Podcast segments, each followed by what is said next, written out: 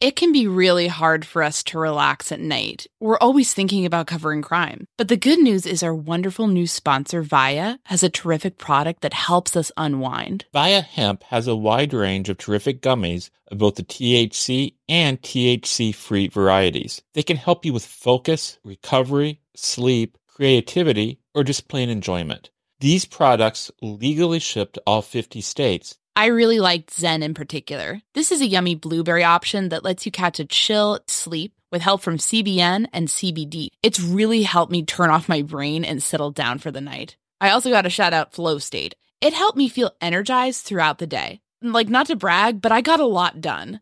I'm talking about doing several interviews and editing a whole show from start to finish, not to mention jumping on some of the latest filings in the cases we cover. It really made me feel sharp and ready to tackle any challenge. I couldn't recommend this more. Viia has so many great gummy options to choose from. Everything from guava berry low dose that allows you to microdose THC to the chill inducing Delta 9 gummy dreams. Head to viiahemp.com and use code MSHEET to receive 15% off and one free sample of their award winning gummies. That's V I I A hemp.com and use code MSHEET at checkout. Please support our show and tell them we sent you. Enhance your everyday with Viia Hemp. Again, if you're 21 and over, you can get 15% off plus a free pack of award winning gummies with our exclusive code MSheet at viiahemp.com. That's V I I A H E M P dot com. Okay, it's time to commit. 2024 is the year for prioritizing yourself. Begin your new smile journey with Byte, and you could start seeing results in just two to three weeks. Just order your at home impression kit today for only $14.95 at Byte.com. Byte clear aligners are doctor directed and delivered to your door. Treatment costs thousands less than braces, plus, they offer financing options, accept eligible insurance, and you could pay with your HSA, FSA. Get 80% off your impression kit when you use code WONDERY at Byte.com. That's B-Y-T-E dot com. Start your confidence journey today with Byte. Delve into the shadows of the mind with Sleeping Dogs, a gripping murder mystery starring Academy Award winner Russell Crowe. Now available on digital. Crowe portrays an ex homicide detective unraveling a brutal murder he can't recall. Uncovering secrets from his past, he learns a chilling truth. It's best to let sleeping dogs lie. Visit sleepingdogsmovie.com slash Wondery to watch Sleeping Dogs, now on digital. That's sleepingdogsmovie.com slash Wondery. Content warning. This episode contains discussion of murder and suicide. Last autumn, Kevin and I found ourselves standing at the corner of 21st and Cunningham in Speedway, Indiana. It's a little confluence of streets that doesn't look much different from any three way intersection you might pass through in towns across America. If you start down 21st, you can see the apartment complex where 16 year old Burger Chef employee and victim Mark Flemmonds lived. And if you walk forward down Cunningham, moving past the rows of smallish homes and navigating around the strip mall and the dog obedience school, you can be at the Burger Chef restaurant in just a few minutes. Something happened here at this intersection on the night of the murders. At around the same time as the kids at the restaurant were being confronted by the men who would kill them, a car on this stretch of road ran up over the curb. Maybe the driver, let's call him Terry, although that's not his real name, was just a little distracted. Maybe he had been drinking or even doing drugs. An alert police officer pulled Terry over to try to figure it out, but the officer couldn't guess what the driver would do next. Terry had a loaded gun in his car, a 38, which was the same caliber of weapon the criminals in the Burger Chef case used. He did not want to get caught with it, apparently. So he put it in a Burger Chef cup and tossed it out the window of his car. The police officer never even noticed. Had he missed a chance to nab one of the Burger Chef killers as the crime was occurring? Or was Terry an innocent man who simply had the incredible misfortune to run through the wrong intersection with a loaded 38 on the wrong night.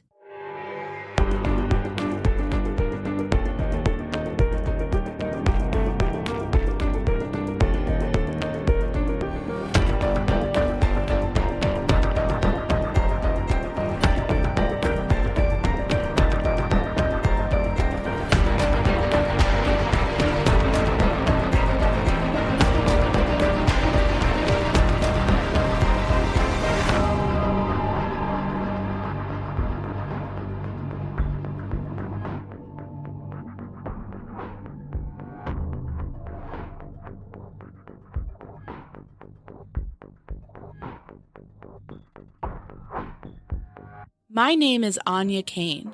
And I'm Kevin Greenlee. And we're the Murder Sheet. We'll be taking a multi part look into the Burger Chef murders. We'll be presenting you with a new theory about what happened each week as part of our mini series, You Never Can Forget. On a weekly basis, you're going to hear from figures you've never heard from before. You're going to hear about facts that you've never heard before. And hopefully, you'll walk away with a better understanding of the sheer complexity of this awful crime. We don't just rely on what we've been told or what we've read, we have worked this case ourselves. We decided to do this podcast so we can tell you what we've learned and even clear up a few misconceptions. In this mini series, we will give you the top theories about this crime. After we're finished covering the Burger Chef case, the Murder Sheet will continue to investigate different restaurant related homicides for the rest of season one. We're the Murder Sheet, and this is You Never Can Forget The Others.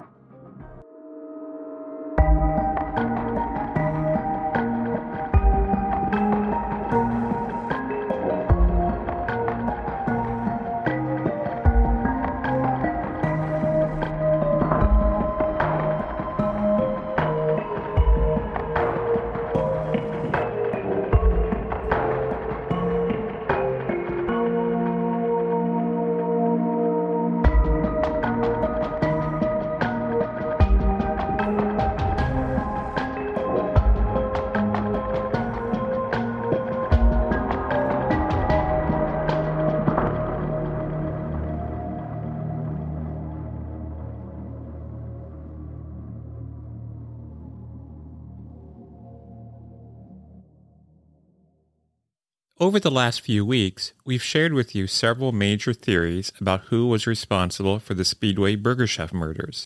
But there are intriguing and suggestive details in the case worth talking about that cannot easily be connected to one of the primary hypotheses. Things like the man who threw a loaded gun out his car window near the crime scene, the motorcycle gangs in the area who may have played a key role in the drug trade, the letter in the newspaper from someone claiming knowledge of what really happened. The spree killer who may have been in the area, who, months earlier, slaughtered six people at a sirloin stockade restaurant in Oklahoma. The eight bombings that happened in Speedway that year, explosions that some whispered were linked to a murder that had happened a short walk from the burger chef. It's not unusual for a long unsolved crime to attract all sorts of rumors. As we've investigated the Burger Chef case, sometimes it feels like everyone around town has some kind of story about how their abusive father or druggy uncle showed up one morning with bloody clothes or a bloody van or a tale of bloody murder. But these snippets all have a little more to them than that. We are going to let you determine which of these mini theories, if any of them, are actually connected to the Burger Chef murders. Let's start with the story of Terry, the gun tosser. It begins at about the same time as the kids were being taken from the burger chef. Here's Jim Kramer, formerly of the Indiana State Police. About around midnight, a little bit before, a little bit after, a Speedway police officer stopped a car that was on Cunningham Drive. And um, car made a right turn onto 21st Street. Street names may not mean much if you're not familiar with Speedway. Suffice to say that, as the crow flies, the spot where the car was stopped was about a tenth of a mile from the burger chef. There was some type of interaction there. I don't know if I don't remember if it was a ticket written or you know what was going on, but he was turned loose. It was right near the Big Eagle Apartments where, uh, coincidentally, Mark Flemmonds lived. The next day, the man who owned the house by where the car was stopped noticed two men prowling around his yard, one white and one African American. He noticed that the black male had a, a, a disformed arm, like uh, someone with polio would have a smaller arm. Noticed them in the corner of his yard or in his yard walking around like they were looking for something. And uh, they left. This gentleman mowed his grass later or that same day. And uh, when he was mowing the grass, found a handgun less than 500 feet from the back door of the burger shop.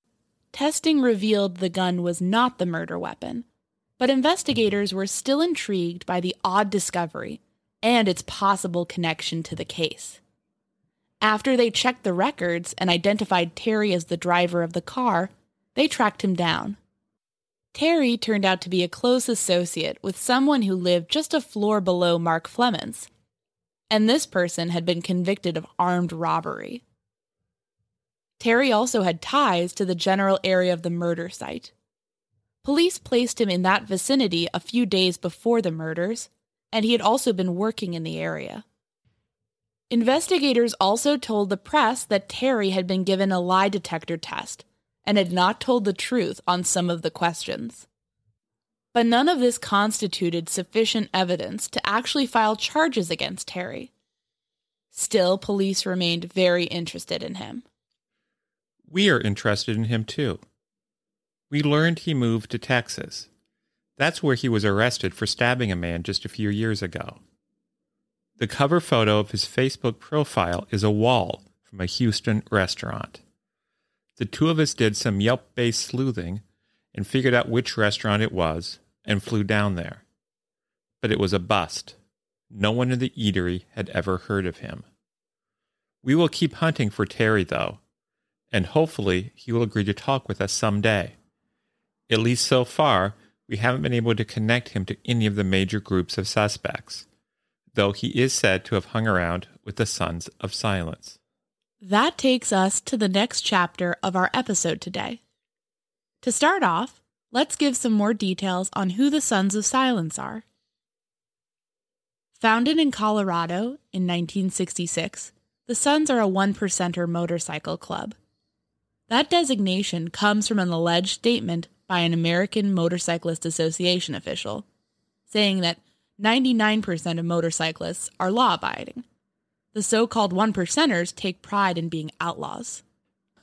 According to a State of California Department of Justice report from 1991, the Sons of Silence were once considered one of the big five motorcycle gangs, along with the Bandidos, Hells Angels, Outlaws, and Pagans. They're aligned with the Hells Angels and fierce rivals of the Outlaws. Their motto is Donec mors non separat, Latin for until death separates us. Throughout the 20th century, the Sons cultivated a strong presence in the Midwest, including Indiana. The Sons of Silence were the dominant club on the west side of Indianapolis, becoming fearsome rivals of the outlaw outpost located on the east side. The conflict sparked a series of homicides, with club members and their significant others being the most frequent targets of violence. One notable murder occurred in 1981 during a time when peace talks were ongoing between the gangs. An outlaw by the name of John or Big Jack Slater attended a party at the Sons of Silence clubhouse. Slater allegedly boasted of his group murdering the old lady or girlfriend of a Sons of Silence member. He was escorted outside. After a scuffle, he was shot with a 38 revolver. Kevin and I have walked past this Sons clubhouse on a number of occasions. It's in a gritty part of town, but the house itself is kept in impeccable condition. Today, it's painted a light gray with a red door and red trim around its slit like windows. Where the second floor windows should be, there's instead a large painted version of the eagle emblazoned Sons of Silence flag. Around the backside of the building, someone's constructed a high fence, to block the view of curious passersby. It's a bit ominous to walk around there, considering the location and the chapter of the club it houses has been tied to multiple murders. We're telling you all this about the Sons of Silence because we've heard them come up in conversations about the Burger Chef case again and again. Sources we've spoken with say the club, or gang, depending on who you ask, had pretty serious drug connections back in the 1970s. We've heard talk that Jeff Reed, one of the men who Alan Pruitt initially said he saw kidnap the kids from the Burger Chef, may have been a son's wannabe. And Pruitt himself told us he hung out at the Sons clubhouse. Speaking of Pruitt, there is another wrinkle or two in his story we have not yet shared with you. Remember, he's the witness who claimed that he saw local rowdy Jeff Reed and missing man Tim Willoughby kidnap the kids from Burger Chef. You can hear more about his story in episodes 2 and 3 of You Never Can Forget The Creek and the Backbone. At one point, Pruitt told authorities that the Burger Chef murders were part of a larger plan, that it was one of three inside job robberies that had been arranged to take place in Speedway that night. By this, he meant that employees at three different area businesses worked with the criminals to arrange these thefts. One of the targeted businesses, he said, was the Burger Chef. Another was the Dunkin' Donuts next door. The third was a place he called the Golden Eagle. One obvious problem with this story was that there was no business in town called the Golden Eagle. But there was an establishment in town that had a large golden eagle sitting out front. It was called the American Inn. It was a low rent, high crime hotel located in the shopping center across the street from the Burger Chef. Many of the figures in this crime have shadowy connections to this place. Donald Forrester's cousin stayed there. And even one of Terry's relatives appears to have been there on the night of the murders. And it was indeed robbed that same night. Details of that crime are hard to come by. Speedway police told me they no longer have any records of it. This event may have had no connection to what happened later at the Burger Chef, or it may lend credence to Pruitt's claim. Another point which might argue for Pruitt is that he started at least hinting to people that he had seen something significant less than two hours after the abductions. He returned to his house that morning just as the Tonight Show was ending, which was 1 a.m. in those days. Pruitt told his mother that he had seen something heavy go down to the Burger Chef. What exactly he had witnessed remains unclear, even to Pruitt himself. But someone else did offer an account of the crime in the weeks after. A weight loss journey can feel like a lonely struggle, but it doesn't have to be. For so many of us, lifestyle changes, like deciding to lose weight, adopting a nutritious diet, and taking up fun exercises, are all about putting our own health and wellness first. But it can be really hard to know where to begin or how to keep the weight off once we've seen some progress. Quick fixes like soup diets and juice cleanses are unsustainable. There's a much better way to embark on this journey that over 200,000 people have already chosen. We're talking about the Ro Body program. Here's how it works Ro gives you access to one of the most popular weight loss shots on the market. Their Ro Body program then sets up a comprehensive weight loss program tailored to your specific lifestyle, health status, and goals. In addition to the weekly shot, you get one-on-one coaching with a registered nurse. That can help you adopt and stick with lifestyle changes like exercise routines and nutritious diets. It's a comprehensive program that sees participants lose 15 to 20% of their weight in a year on average. But the real benefit is that you keep that weight off. This is weight loss at its most sustainable. With Ro, the average weight loss is 15 to 20% of your weight in one year, in conjunction with healthy lifestyle changes. BMI and other eligibility criteria apply. Go to ro.co slash msheet. Sign up today and you'll pay just $99 for your first month and $145 a month after that. Medication costs are separate. Go to ro.co slash msheet. That's ro.co slash msheet. CarMax is putting peace of mind back in car shopping by putting you in the driver's seat to find a ride that's right for you. Because at CarMax, we believe you shouldn't just settle for a car, you should love your car. That's why every car we sell is CarMax certified quality so you can be sure with upfront pricing that's the same for every customer. So don't settle. Find love at first drive and start shopping now at CarMax.com. CarMax, the way car buying should be. Okay, picture this. It's Friday afternoon when a thought hits you. I can spend another weekend doing the same old whatever, or I can hop into my all new Hyundai Santa Fe and hit the road. With available HTRAC, all wheel drive, and three row seating, my whole family can head deep into the wild. Conquer the weekend in the all new Hyundai Santa Fe. Visit HyundaiUSA.com or call 562 for more details. Hyundai, there's joy in every journey. In the early days of the Burger Chef investigation, the Indianapolis Star came up with a way for people to anonymously submit information, while still being eligible for any reward money. The tipsters were asked to write their information down and then put the same random five digit number down at the top and the bottom of the page. Before mailing it to the newspaper, they were supposed to rip off the bottom number and keep it. If, at some point, information from one of these letters helped secure a conviction in the case, the police would reveal the number that appeared at the top of the page. The tipster could then come forward with a torn piece from the bottom of the page, and if it matched, they would receive a reward. Less than two weeks after the murders, the Star received a letter which got the attention of the police. Investigators publicly appealed to the writer to contact them again with more information, even dangling out the promise of immunity. The author sent one more letter and then went silent. Aine will read highlights from these letters. Here's the first.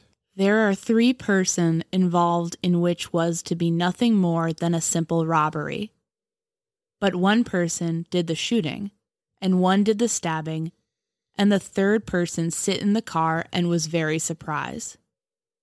I am not the third person, but I do know this person would give up and confess if you people would promise immunity. The third person does not want your reward money, but I would like to have it. I can tell you this the two people that did the damage is no longer in Indiana. And here's Aine reading the second letter. I don't think I will be able to help anymore. The third person is now scared that even if you would give complete immunity, that they, the killers, would have someone kill the third person sooner or later. But you got to believe that the third person didn't know what was going to happen to the four kids. When they all arrive in the woods, they was going to just tie them up and leave. Supposedly, there was nothing said about killing them. The third person tried to stop them, and supposedly, while after the first child was shot, the third person yelled run and got beat up for it. I wish the one that ran into the tree didn't died. That way, maybe you policeman would have one of these killers locked up by now. The three are not together and haven't been since that morning. I am sorry I can't help any more than this, but break a promise. The police at the time took this account seriously enough to implore the letter writer to reach out to them again. Even today, the account seems plausible. But, of course, there is no hard evidence supporting any of its claims, and the story it tells is vague enough that it could fit several of the major theories. In other words, the third person in the letter could be a member of the robbery gang, or it could be Marianne Higginbotham, or it could be an associate of Forrester, or it could be almost anyone at all. The 812 letters, while intriguing, don't offer much help in answering the question of who was there that night and what drove them to end the lives of the young employees. Some people have long suggested that the answers to those questions aren't really all that complicated. There were some infamous men operating around Indianapolis at the time a fugitive from Ohio, a soon to be convicted bomber, and a vicious spree killer. Could one of these notorious figures be responsible for the Burger Chef tragedy? Let's take a quick break from the Murder Sheet Presents You Never Can Forget to tell you about a podcast investigating yet another unforgettable crime. The Orange Tree is a seven part series about a 2005 homicide that happened near the University of Texas at Austin. The murder of 21 year old Jennifer Cave, who was shot, dismembered, and left in a bathtub at her friend Colton Pitonyak's apartment, continues to haunt the area to this day. Like the Burger Chef murders, this case features plenty of twists and turns, including Colton's flight to Mexico with another UT student, Laura Hall. Both were later convicted in connection with the crime, although Colton has continued to appeal his verdict and claim innocence. The business student turned convicted murderer now says that he doesn't even remember much about the night Jennifer died. The Orange Tree is reported on and produced by Haley Butler and Tanu Thomas, who were both seniors at the University of Texas when they started this project. Together, Haley and Tanu strive to piece together this tragic story in an in depth podcast that features audio from courtroom scenes and interrogation rooms, prison phone calls, and exclusive interviews with both the perpetrators and the victim's family. You can binge all seven episodes of The Orange Tree today on Apple Podcasts or wherever you listen to podcasts. And now, back to the murder sheet. Several prominent drug dealers and networks operated in the Indianapolis and Speedway areas in the late 70s. The Heilbrunn family's well heeled yogurt connection, the violent and possibly incestuous Crabtree clan, and the more business oriented organization known simply as the Company. But the name that seems to come up most often in discussions around the Burger Chef case is that of Brett Kimberlin. When we tell the story of Kimberlin, we will be relying heavily on a detailed article on the man that Joseph Gelarden wrote for the October 18, 1981 edition of the Indianapolis Star. According to Gallardon, Police long suspected Kimberlin of being a major marijuana smuggler. But the public at large wouldn't hear of Kimberlin until after a murder in the summer of 1978, a killing that happened to occur within walking distance of the Speedway Burger Chef. On July 29, 1978, Julia Scyphers was asked by a stranger to show him some unsold merchandise left over after a recent garage sale. When he got her alone, he shot her dead and then fled. Police grew interested in Kimberlin because of his ties to the family, according to the Indianapolis Star. Scyphers' daughter, Sandra Barton, was a very close friend of Kimberlin's. And, to quote Gelarden, Kimberlin had a strange affection for Sandra Barton's preteen daughter, taking her on several long, unsupervised trips.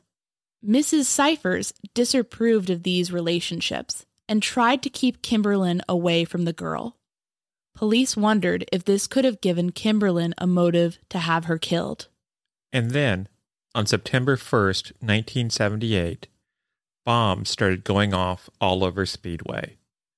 A total of eight went off over five days, culminating in an explosion which badly injured Speedway High School parent Carl DeLong.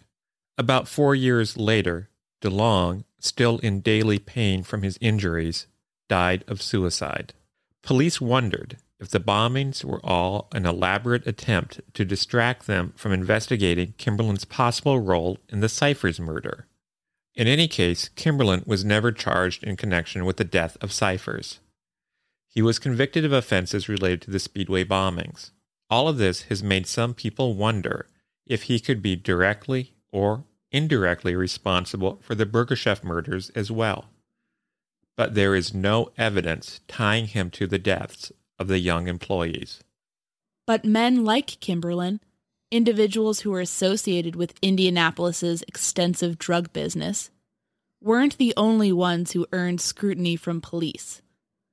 A fugitive from Cincinnati who happened to be staying a few yards away from victim Mark Flemmonds' residence also emerged as an early lead. Let's call this fugitive Daniels. About a year before the Burger Chef murders, the Cincinnati Enquirer described Daniels as having a long history of violent crime.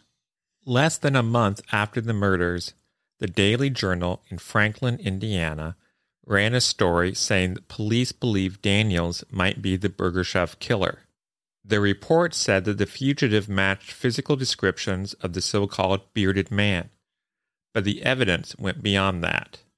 Daniels was allegedly staying about a block from the Burger Chef at the time of the killings. Researcher Steve Hughes found that Daniels was staying a bit more than a block away from the restaurant, in the Big Eagle apartment complex.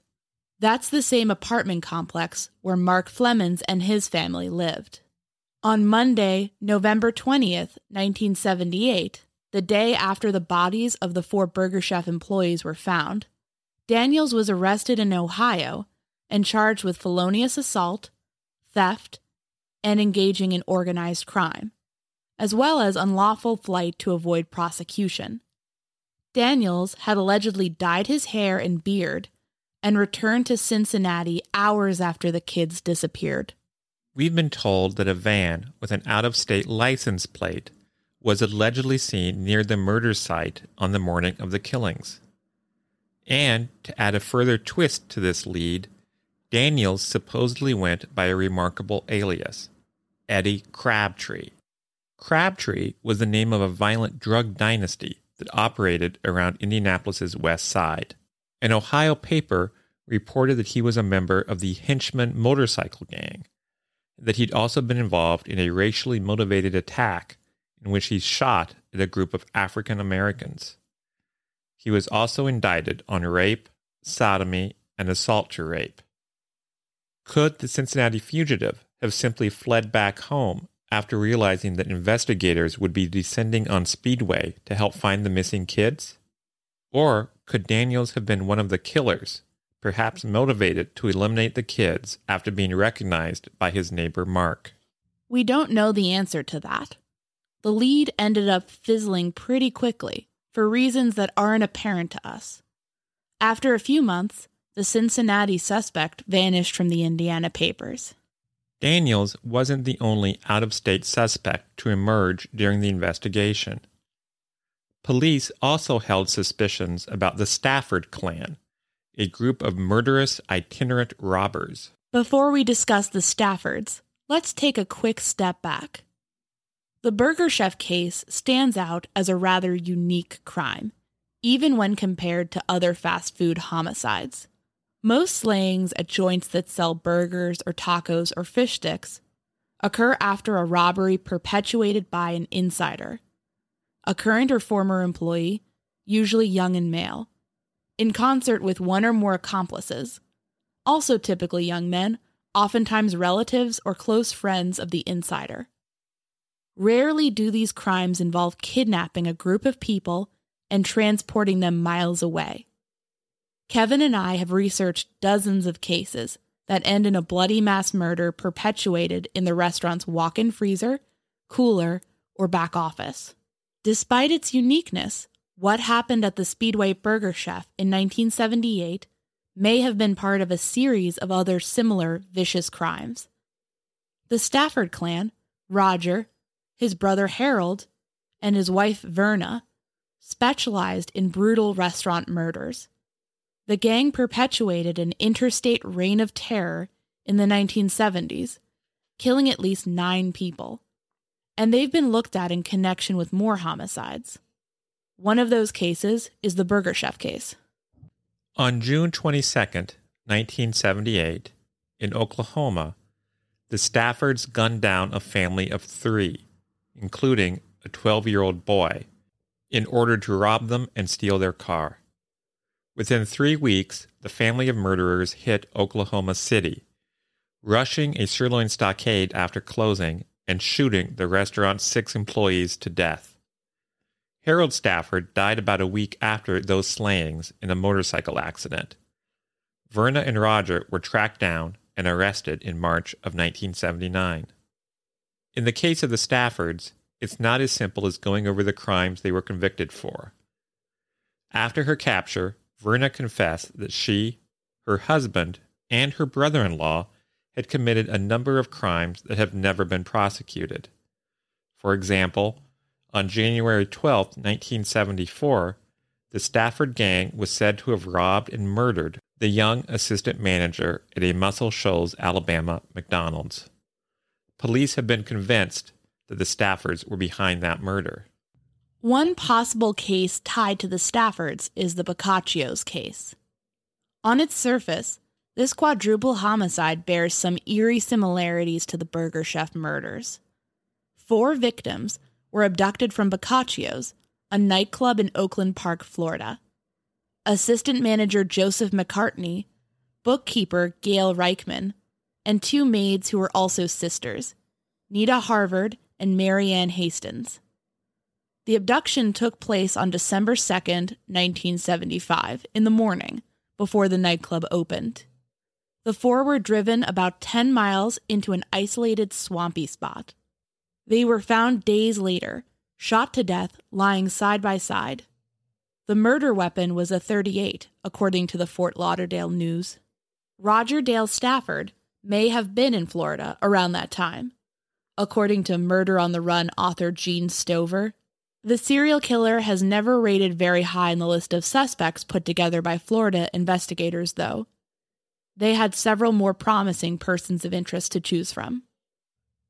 We'll be covering the Boccaccio's case more in depth in an upcoming episode of The Murder Sheet.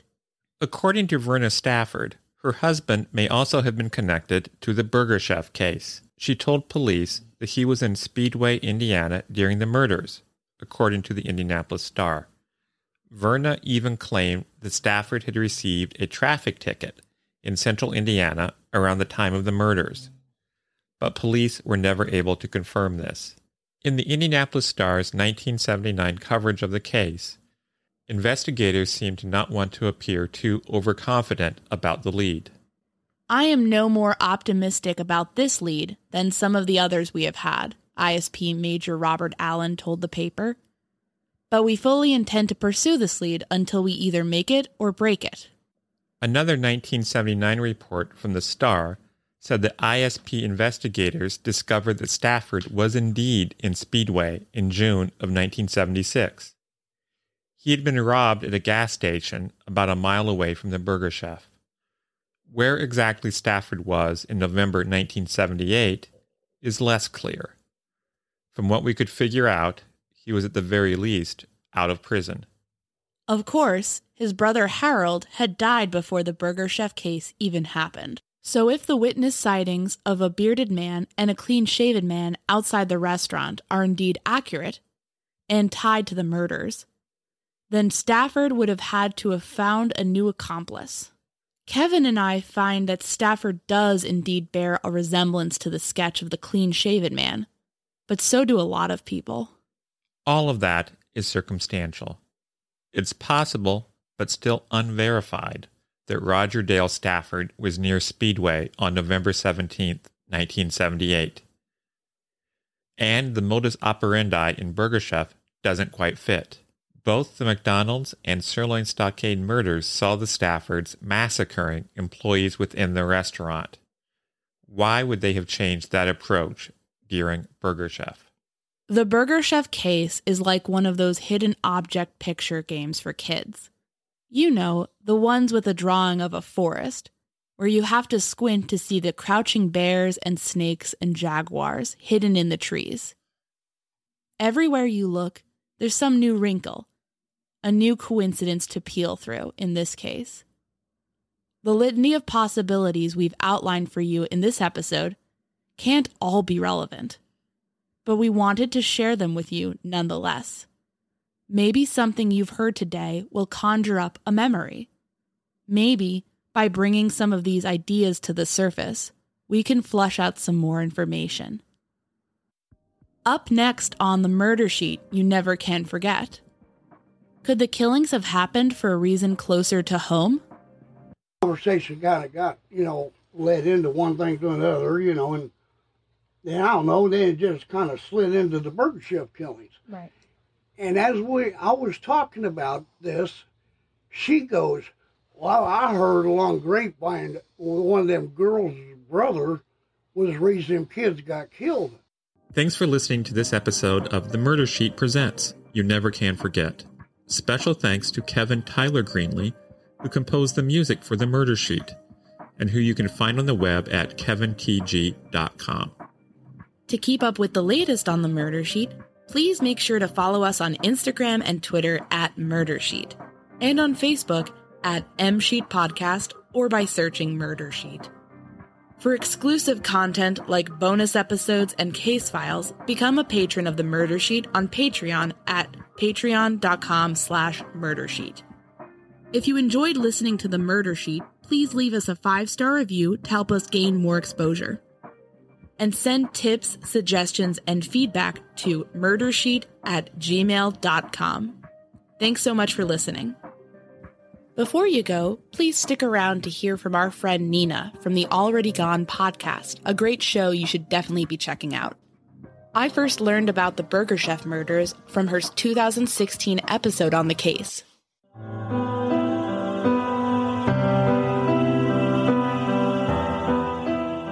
Murder, missing persons, unsolved mysteries.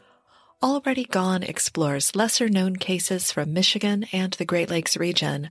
I'm Nina Innsted, the voice behind the Already Gone podcast. Join me for an in depth look at stories that will have you looking over your shoulder and locking the doors at night. Find Already Gone on Apple Podcasts, Stitcher, or your favorite podcatcher.